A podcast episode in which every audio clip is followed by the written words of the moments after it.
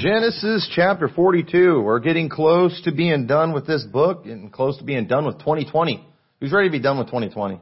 Alright, I don't know if 2021 is going to be any better, but uh, at least we can all we can all be hopeful. But here we are in Genesis chapter 42, and so at this point in the story, just kind of a little bit of review. Uh, we are now in the famine that it was uh, prophesied that was going to come. Uh, Joseph had prophesied through Pharaoh's dream, through interpreting Pharaoh's dream, that there was going to be seven good years, and then there was going to be seven really, really bad years, years that were so bad they were going to consume all that was gained in those seven years. And so uh, Joseph, in his wisdom, he prepared Egypt. He got them ready for what was coming. And so the world is beginning to suffer now, but Egypt is doing just fine. And so, but Israel and his family, they're all starting to feel the effects now. And so we know that uh, Joseph was about 17 when he went into Egypt. When he stood before Pharaoh, he was 30 years old. And so at least seven years, more than seven years have passed now. So Joseph now has not seen his family in at least 20 years. So that's how much time has passed. And so in verse 1, it says, Now when Jacob saw that there was corn in Egypt, Jacob said unto his sons, Why do ye look one upon another? And he said, Behold, I have heard there is corn in Egypt. Get you down thither and buy for us from thence, that we may live and not die. I like what Jacob said there. It's like, why are you guys just sitting around looking at each other? And think about it. Back then, you know, if a famine comes, I mean, how do you grow crops when there's no rain? You know, how do you, what are you supposed to do? With, you know, back then, I mean, you were just at the mercy of nature. And so when things just weren't happening in nature, I mean, really, what could you possibly do? And they got to a point where they're just sitting around. Well, you know what? You know, there's always something you can do. And so Jacob said, stop just sitting around staring at each other. You know what? Let's go to, go to Egypt. Go buy some food there. And they just kind of remind me of a lot of the welfare cases of America today that, you know, that, you know, they're struggling to find a job that doesn't make them work very hard and pays them good money. And they just sit around doing nothing. You know, and you know what these guys need is a dad to give them a good kick in the backside and say, what are you doing sitting around, you know, looking at video games for, looking at the television for? Get your sorry carcass out and go get a job. Go do something. Do so. You know, it's amazing how many people don't have jobs and yet their yards are horrible. You know, I, I enjoy doing yard work. I do. You know, one of the reasons I was excited when we got three acres is like, oh man, I've got all these things I can do in my yard. Well, here's the only problem. I never have time to work in my yard. And so the thing is, I'd like to think, and you know, and a lot of the stuff that I need to do doesn't require any money, just requires a lot of work. And I'd like to think that if I didn't have a job, my yard would be really nice. But listen, there's a reason these people's yards are trash. It's because they have no character. And that's the same reason they have no job, because they have no character. Now in this case, you know, I'm sure these guys had some character when it came to working, but here they, they did, they needed a kick in the pants. Jacob, like a good father, gave it to them. And so, verse 3 says, And Joseph's ten brethren went down to buy corn in Egypt. Now, I believe in the next few chapters, we're going to end up seeing how Egypt became such a great world power. Because think about this, alright? Let's think about this because I think this is especially relevant today. But while everyone else is dying, and not producing anything. Because, you know, the rest of the world, they don't know what's coming.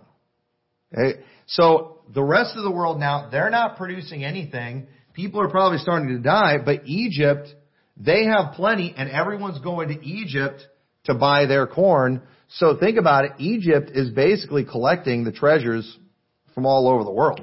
Because what good is silver if you're starving? You know, what good is gold if you're starving?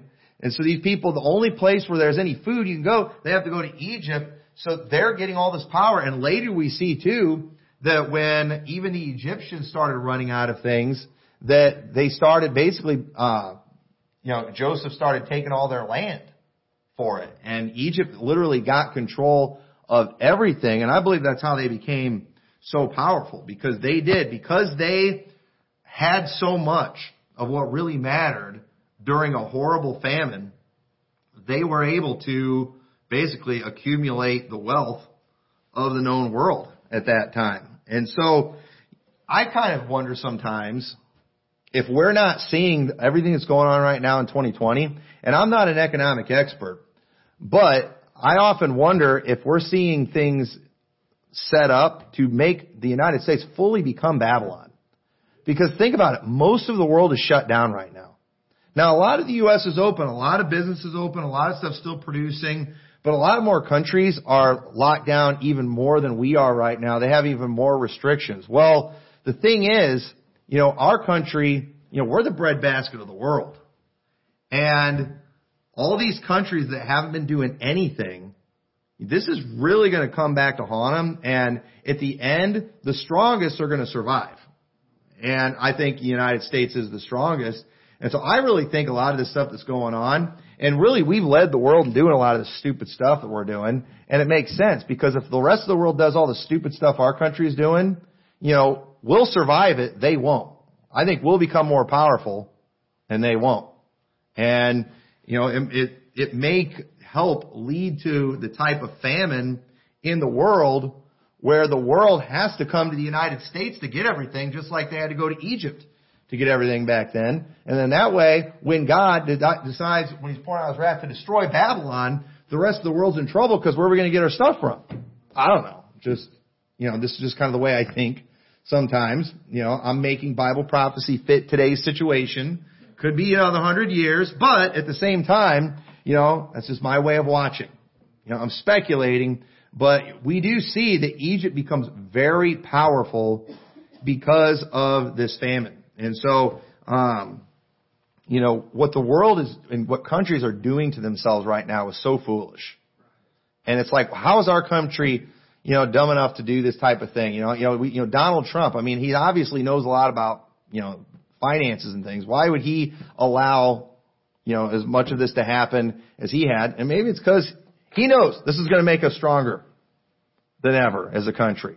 I don't know. Just just my opinion, just how I think. Just a little side note there, but I think it's interesting to uh, we need to take note of the fact that all the stuff that went down is what made Egypt so powerful.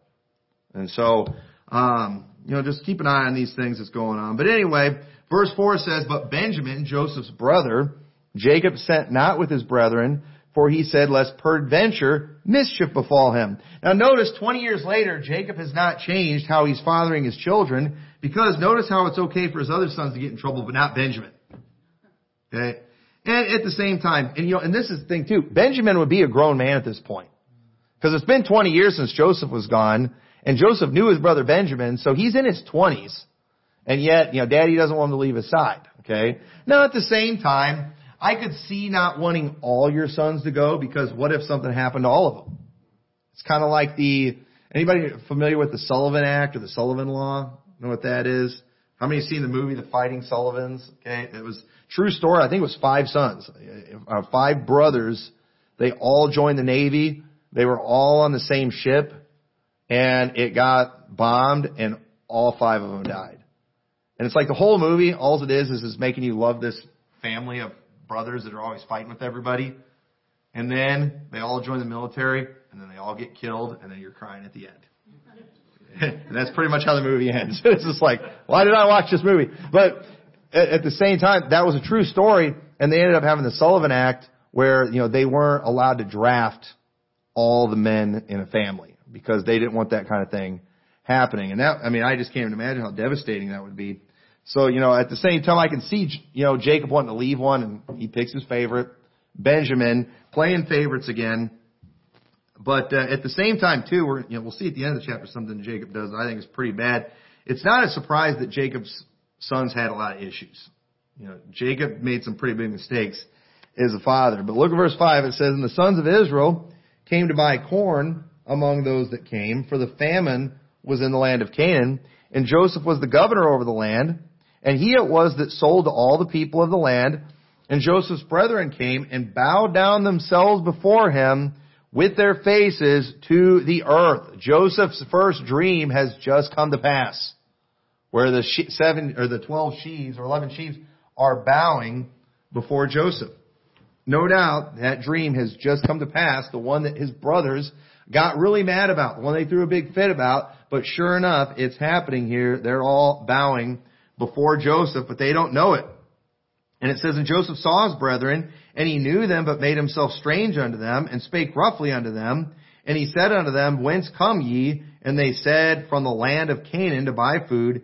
And Joseph knew his brethren, but they knew him, they knew not him. Now, that might seem weird, but people can change a lot in 20 years.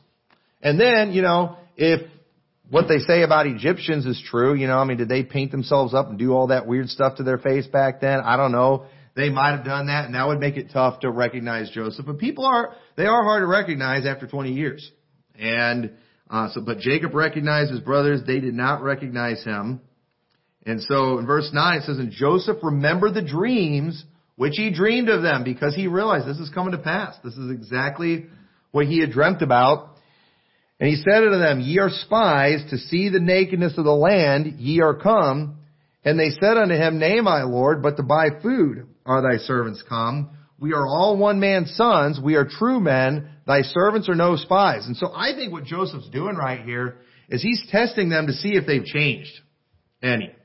Because it's very clear from the previous chapters we've been highlighting just how wicked Jacob's sons were. I mean, Simeon and Levi, they were very cruel in the way they slew the men in that city. Reuben lay with his father's concubine. You know, Judah, uh, you know, he, he went on Tamar. I don't know if that might have happened while Joseph was already gone. It's hard to say for sure on that. But these guys literally sold him.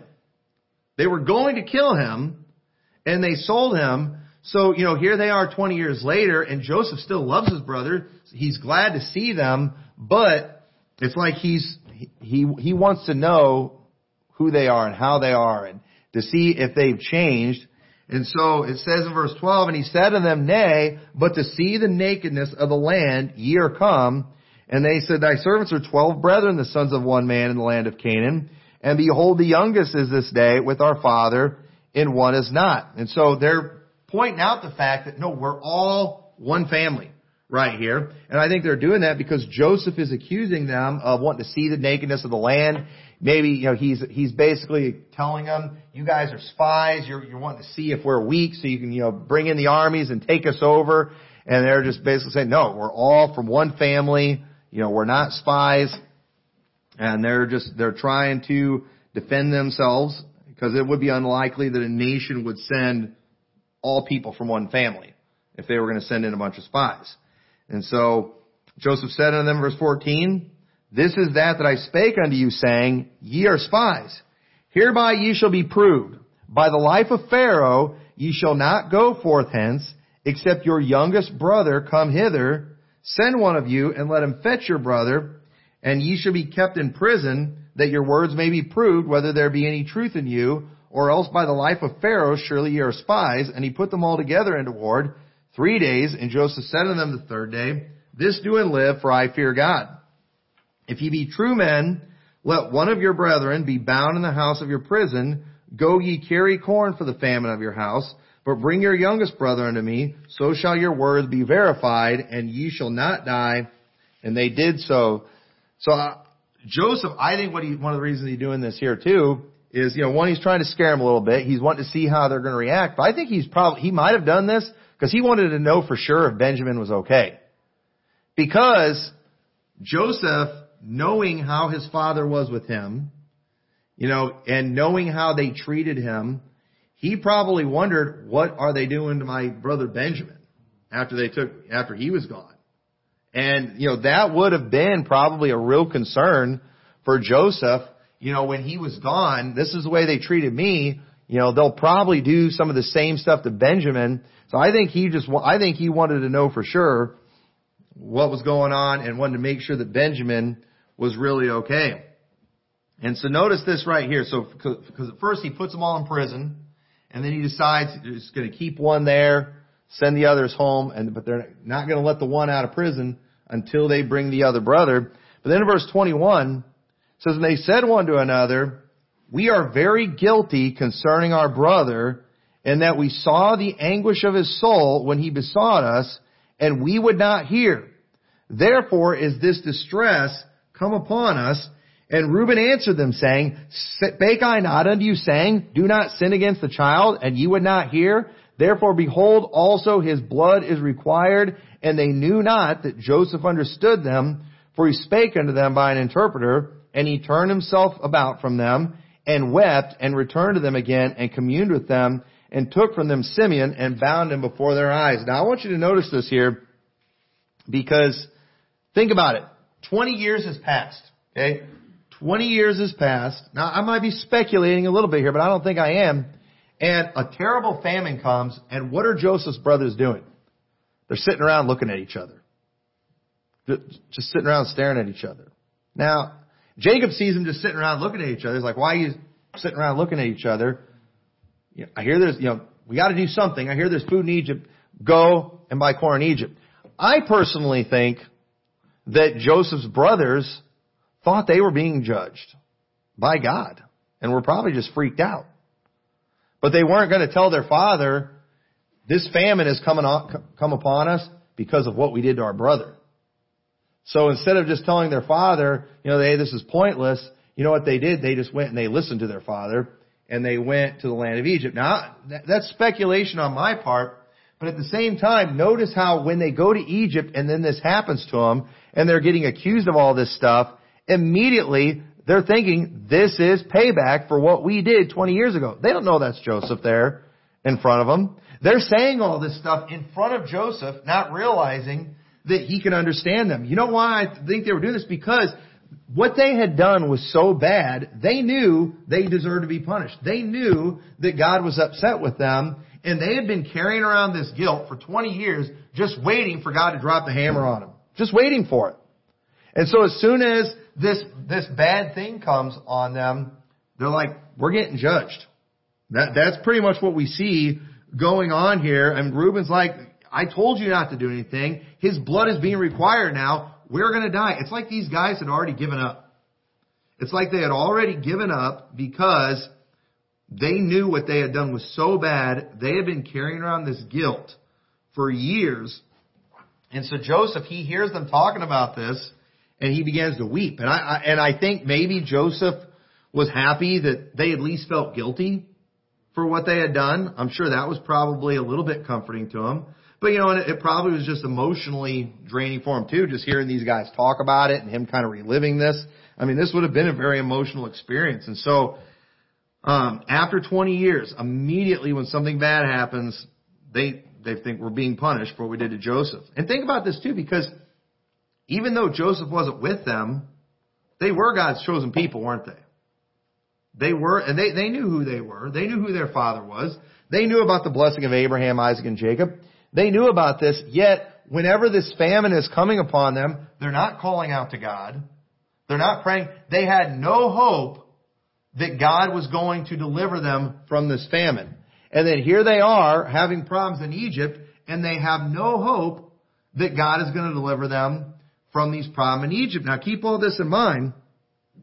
And so, uh, you know, cause in, in reality, unless you're just some kind of, you're just evil reprobate, you know, you, I think most people need to understand your sins against others will cause you to carry a burden and fear in your life that's just not worth carrying. And Joseph's brothers were bad guys, but I don't think these guys were reprobates. And they did. They felt guilty for what they had done. And so I want to spend a little bit of time talking about this because I think it's important. You know, the title of the message tonight is, is the disabling weight of guilt. The disabling weight of guilt. Because think about this as, you know, believers especially, you know, we go through challenging times, but you know, we always have the hope that God's going to deliver us, don't we?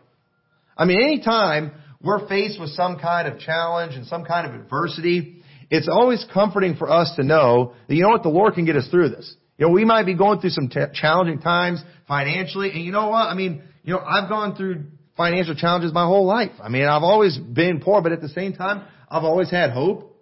Lord's going to take care of me, and you know what? He always has. He always has. But imagine being so wicked and doing something so bad that you didn't have that hope. You were just always sitting around waiting for judgment. Folks, that is no way to live. I don't want to live like that.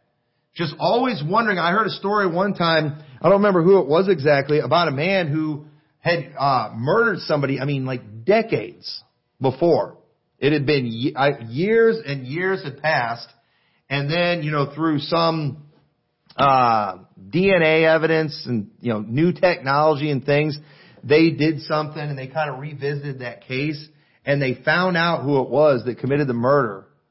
And the police, literally, they, they showed up at this guy's house to arrest him.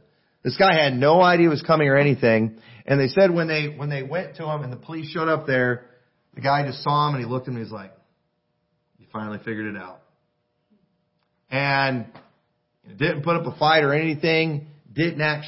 He almost act, acted relieved.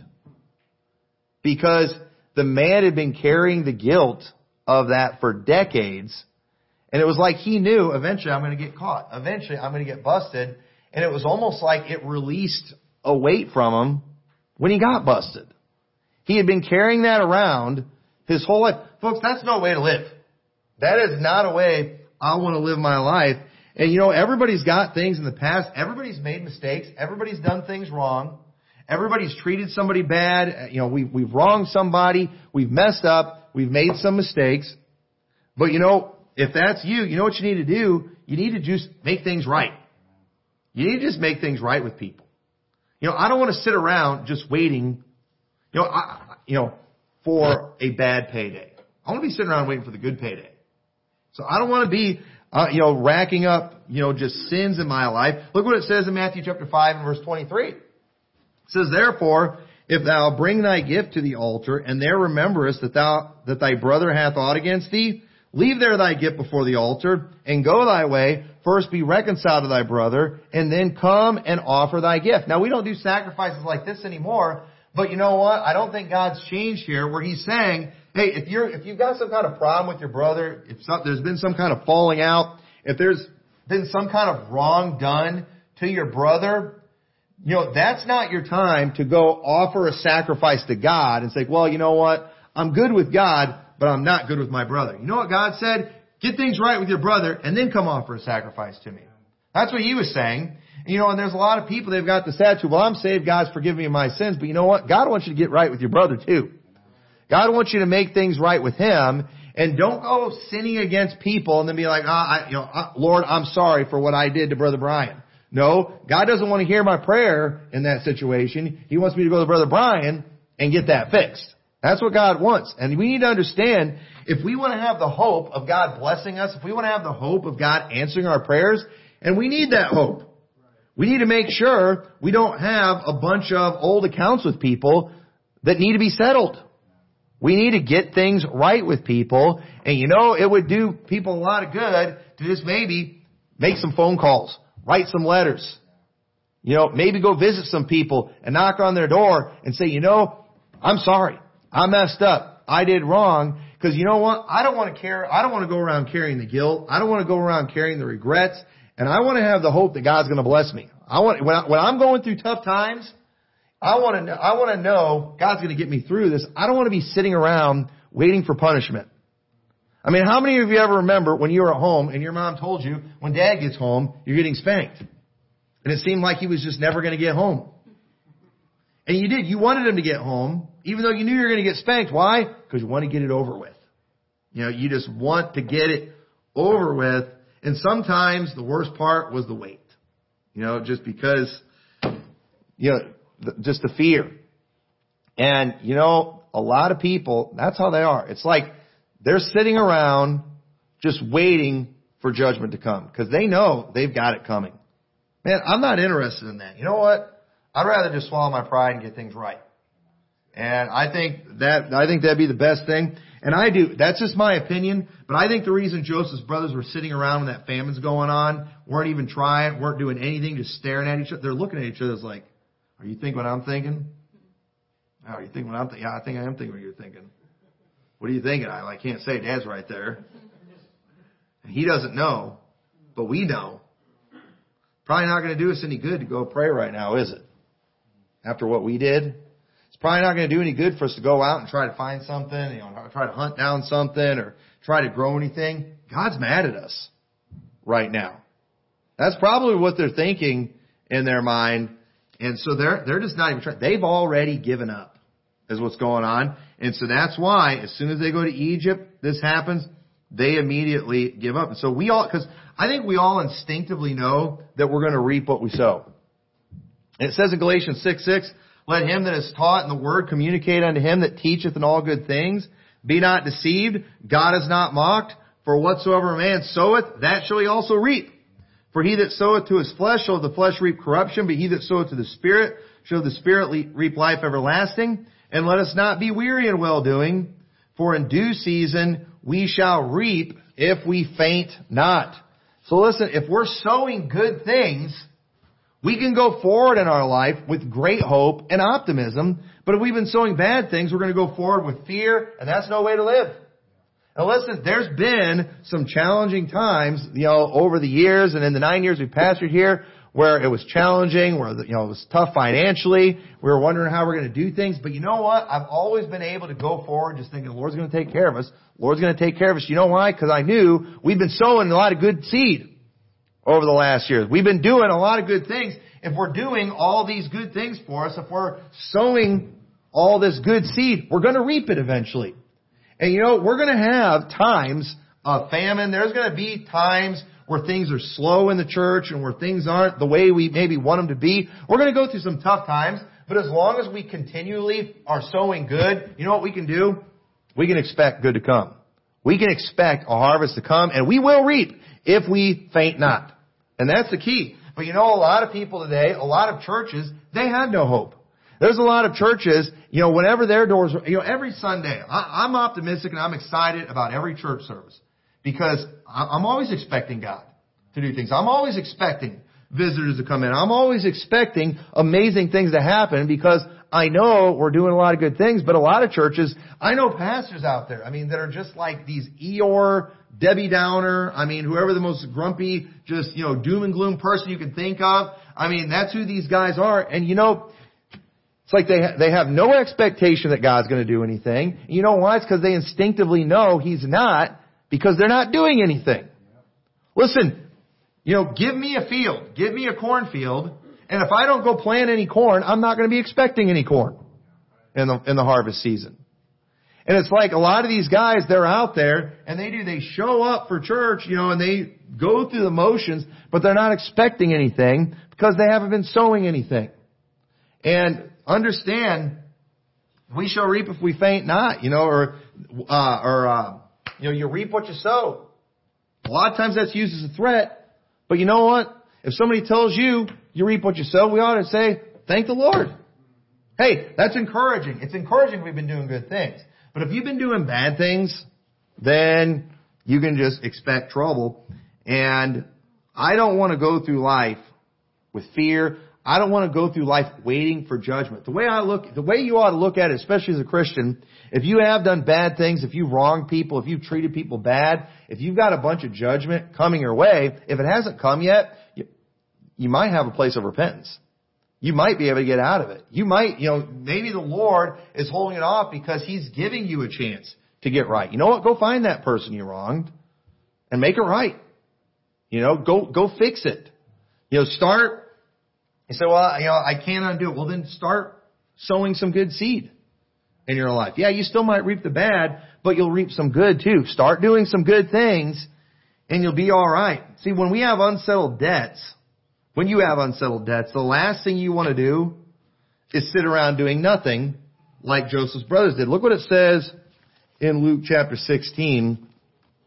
Luke chapter 16 in verse 1 we have a parable here. And it says, And he said unto his disciples, There was a certain rich man which had a steward, and the same was accused unto him that he had wasted his goods. And he called him and said unto him, How is it that I hear this of thee? Give an account of thy stewardship, for thou mayest no longer be steward. He's telling him, hey, you failed, you messed up. You're not going to get to be a steward anymore. That's a judgment that is coming for him. He's not getting out of this. Okay? And sometimes there's things that we're not going to get out of. You know, we, we did the wrong. It's going to come down on us. But look, notice what the steward did. Says, Then the steward said within himself, What shall I do? For my Lord taketh away from me the stewardship. I cannot dig. To beg I am ashamed. I'm resolved what to do. That when I am put out of the stewardship, they may receive me into their houses. So he called every one of his Lord's debtors unto him and said unto the first, How much owest thou unto my Lord? And he said, a hundred measures of oil. And he said unto him, take thy bill, sit down quickly and write fifty. Then said he to another, and how much owest thou? And he said, a hundred measures of wheat. And he said to him, take thy bill and write fourscore. And the Lord commended the unjust steward because he had done wisely, for the children of this world are in their generation wiser than the children of light. And I say unto you, make to yourselves friends of the mammon of unrighteousness, that when ye fall, they may receive you into everlasting habitations. Basically what this man did is he realized, you know what? I'm about to get in big trouble. So what I'll do, while I have this opportunity, while I have this window of time, I'm going to go help a bunch of people out, and then maybe those people will help me out when I'm in need. And that was a wise thing to do. That was a very wise thing to do. This, this dishonest steward had enough real wisdom to realize he's in trouble, and so he tried to help so he would have help when he needed. It. He's like, you know what? It's time for me to go sow some good seeds so I can reap something. You know, I'm going to go help some people and then I'll be helped when I need it, when I need it. And so some people today, they are, they are just living life just waiting for the hammer to drop. They're just waiting for judgment to come and it's like they have no hope. Listen, that's, there's no point living like that. Go do something now. You know, if it's something you can't fix, go do other good things. You know, if it's something that you can fix, fix it. That's, that's so important. The last thing you want to do is just live with that burden of guilt. And as Christians, we especially ought to understand. I mean, thank God Jesus Christ paid for our sins and, you know, he, and, you know, we, we, uh, we'll never have to pay that eternal punishment. We're never going to have to go to hell. But at the same time, especially with our Christian friends, you know, chance, you know, hopefully amongst Christians, you can get things right. You know, there's some Christians that aren't very forgiving, but good Christians are forgiving. And if you, if you wrong somebody, man, fix it. Make it right. It's, you're, you're gonna need it one of these days. So back to Genesis 42 in verse 25. So there's this, there's a lot of good lessons in there. Guilt is a horrible thing. And these guys should have felt guilty. And they definitely did. It says, Then Joseph commanded to fill their sacks with corn to restore every man's money into a sack and give them provision for the way, and thus he did unto them. And they laded their asses with corn and departed thence. Now, I think Joseph did this for a couple reasons, okay? This is my opinion too, but I think he did it, one, as a way to test them, to see if they would be honest and return the money, but I think a part of it too was, I don't think he wanted his family's money. I mean, think about it. You know, Joseph, he's second in command his family's struggling. He doesn't want their money. But there's another reason he might have done it too. This is just, this is just my opinion. What is it that we've been seeing throughout the book of Genesis? Listen, God blesses those who bless them and curses those who curse them. So Joseph, as wise as he was, he might have been being a blessing to Israel on behalf of Egypt, knowing that God will bless Egypt for this. Because think about it. All this, all this blessing that came on Egypt was a result of Joseph. So I think this was a wise thing. I think Joseph had enough wisdom. Joseph knew about the stories about his, uh, you know, uh, great grandfather and his grandfather and his father. And so he's like, you know what? This is a chance for Egypt to be a blessing to these people and God will be good to us too. And so he didn't want their money. He puts it back in their bags. And so in verse 27, and as one of them opened a sack to give his ass provender in the end, he espied money, for behold, it was in his sack's mouth. And he said unto his brethren, My money is restored, and lo, it is even in my sack. And their heart failed them, and they were afraid, saying one to another, What is this that God has done unto us? They think we're still being judged. Hey, even though all of us are out of prison, except for one, we're all in trouble now because they're going to accuse us of stealing the money because, you know, why would they give us the money back? That's what they're thinking. Why, why in the world would they put our money back in our bags? So this, this scared them good. And says, and they came to Jacob their father unto the land of Canaan and told him all that befell unto them saying, the man who is Lord of the land spake roughly to us and took us for spies of the country. And we, we said unto him, we are true men. We are no spies. We be twelve brethren, sons of our father. One is not the youngest is this day with our father in the land of Canaan. And the man, the Lord of the country, said unto us, Hereby shall I know that ye are true men. Leave one of your brethren here with me, and take food for the famine of your households, and be gone. and bring your youngest brother unto me. Then shall I know that ye are no spies, but that ye are true men. So will I deliver you your brother, and ye shall traffic in the land. And it came to pass as they emptied their sacks that behold every man's bundle of money was in his sack. And when both they and their father saw the bundles of money, they were afraid. And Jacob their father said unto them, Me have ye bereaved of my children. Joseph is not, and Simeon is not, and ye will take Benjamin away. All these things are against me. And Reuben spake unto his father, saying, Slay my two sons, if I bring him not to thee. Deliver him into my hand, and I will bring him to thee again. And he said, My son shall not go down with you, for his brother is dead, and he is left alone. If mischief befall him by the way, in the which ye go, then shall ye bring down my gray hairs with sorrow to the grave. So basically what we see happening here is Jacob decides to leave Simeon in prison. That was pretty much the decision he made. Now, uh, go ahead and uh, let me just show you a couple verses in the next chapter just to, to prove this to you. And it says, And the famine was sore in the land, and it came to pass when they had eaten up the corn which they had brought out of Egypt, that their father said to them, Go again and buy us a little food. So, you know, Israel does not know that this famine is going to last for seven years. You know, so while all this is going on, they're kind of like us, you know, thinking the country's going to open up next month, right? You know, we're always hopeful that at any time. Okay, now the powers that be, they probably know it's going to be a lot longer. You know, you know, they know how long it's going to be. We're all kind of hope for it. Maybe next month, maybe next month things will be back to normal. And in their mind, they're probably thinking, you know, hey, any time it could start raining. You know, Jacob's hopeful. Any time it could start raining. Well, the thing is, you know, if that's what they were waiting for, for then it appears they had no, Jacob had no plans to send them back to Egypt. He was just going to let Simeon rot in jail. That's how much he cared about uh, Benjamin over the one that's sitting in prison. I think that's pretty sad. But again, there's a reason that these brothers had the issues that they had. And so, um, but it, again, it, it, they ended up running out of food, so he sent them back again. But notice how Jacob, you know, he's talking about all these things are against me. And what we are seeing here in chapter 42, especially with the sons, is a group of men who have no hope that God is going to do anything for them. Look, I can't imagine being a lost person and just depending on luck. You know, just depending. I mean, you know, we, we wonder why there's so many people in this country that just have this attitude that, you know, they're victims, that they have no hope, that, you know, you're either born rich or you're born poor and, you know, we need the government to make everything right and to make everything fair. You know why they have that attitude? Because they're a godless people. People who believe in God, we have hope that God can bless us. We have hope that God can advance us and He can make things better in our life. We have that hope when we're doing right. But even as a believer, when we're doing wrong, we know that God's going to deal with us. We know that, you know, for whom the Lord loveth, He chasteneth and scourgeth every son whom He receiveth. We all know that type of thing. And there are so many people today that are just living life just miserable, no expectations of anything good happening. I refuse to live that way.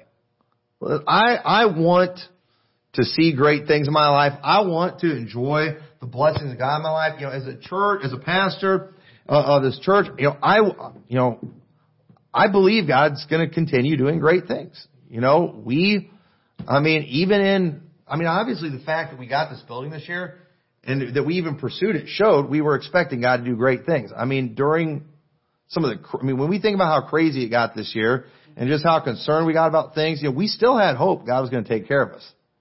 You know, I was, I was convinced that, you know, and we all talked about this, that even if things get really bad, as long as we're doing the work, God's going to take care of us. And He has. I mean, we've, we've been very blessed and it's, you know, it's sad to see what's happening in a lot of churches all over the place. I mean, a lot of churches are probably never going to open back up. I mean, they're, uh, they're, they're done for. A lot of people are, are getting out of churches. Uh, I, I won't say it online, but uh, there's one church. I think there's like a max exodus going out of that one right now. Like all the old people are leaving it. Mainly because they're going tr- just full trendy, rock and roll. And I've been, I just had somebody stop by the church here yesterday that's visited before, and they're just, people are disgusted by what's happening in some of these churches. And you know, I'm telling you, we keep being faithful, we keep doing what we're supposed to do, we're going to keep seeing great things in this church. And, you know, I've always felt like our church has had an optimistic attitude. We've always, you know, we expect God to do things. We expect things to happen. And, but a lot of places, they're not. They know they're in trouble. They know that they've done a lot of sin and that they haven't got it right and they're too stubborn and they're too proud to get it right. And they're just wait, they're just waiting for judgment to come. They've given up. They've got a fatalist attitude. We're done. Nothing good's ever going to happen. And, but you know what? That's, that's not my attitude. I believe that God is going to keep doing great things in this church. I want God to do great things in my life. And you know, I'm not saying I've never done any wrong. I'm not saying I don't have anything coming, but you know, this message has got me thinking about, you know what? I wonder if there's some people I've wronged in my life that I probably should get right with. I wonder if there's some people, maybe some phone calls that I need to make. And you ought to search your heart because understand it's easy for us to forget about some of these things, but God doesn't. God's not going to forget these things. And you know, the people we wrong probably aren't going to forget these things either. We better make sure we get these things right. But at the same time though, there are, you know, I think most of the time, if we were honest and sat down and thought about people we need to get things right, I think we could probably think of them real quick. Because the stuff that we've done that's really bad, I do believe the Holy Spirit's going to convict us about it. And Joseph's brothers here, they had no trouble. You know, there was no argument about why they were dealing with the things they were dealing with. But what we see here is a group of hopeless people, but this is what's, this is what's sad. Even though they were bad, God had a plan to save them from all those troubles, didn't he? You know why? Because they were God's chosen people. And what was happening with Joseph, God used that to protect them. And you know, we need it, and thank God, even though we mess up sometimes, we're still saved. God can still work out the bad that we've done for good. Okay, all that good that ends up happening to Israel, it was done. God used the bad that they did to make that good happen. Only God can do stuff like that. Only God can take something bad that you've done and make it turn into something good for your life. But I do believe one of the reasons good happened to these guys, and I, you know, this, I'll probably, I don't want to get ahead of myself. We'll probably talk about this more in one of the later chapters. Is one, I do think they got their hearts right for the most part. All right, I'll, I'll show. We'll, we'll see where they still had some heart problems, but at the end of the day, the real reason they were blessed is because of Joseph, who we're seeing a lot is a picture of Jesus Christ. And you know why we're blessed? Because of Jesus Christ. Not because of what we've done, but because He's forgiven us of our sins. These guys were blessed because even though they still had pretty sorry hearts, Joseph forgave them. Because Joseph loved them. Joseph loved those brothers even though they did all those terrible things to him. And thankfully, God loves us even though we're sinners. And we're, when we're blessed, at the end of the day, it's ultimately because of Jesus Christ. And so, with that, we'll, we'll close with that. But you know what? Don't let that weight of guilt disable you anymore. You know what? Make it right. If it cannot be made right, then you know what? Just start doing other good things. Start doing other good things, and uh, and you'll eventually reap those things. And so, with that, let's pray. Dear Lord. Thank you for your word and the, the instruction and help it gives us. And Lord, I just pray that you'll help all of us to uh, just take this message to heart. Help us to think about the things that we've done in our life, Lord, and help us to get these things right, Lord. There's if there's people we've wronged, if there's uh, people we need to get right with, I pray we'll do that, and I pray we'll be able to just uh, go on with just great hope and expectation of you doing great things in our lives. In your name we pray. Amen.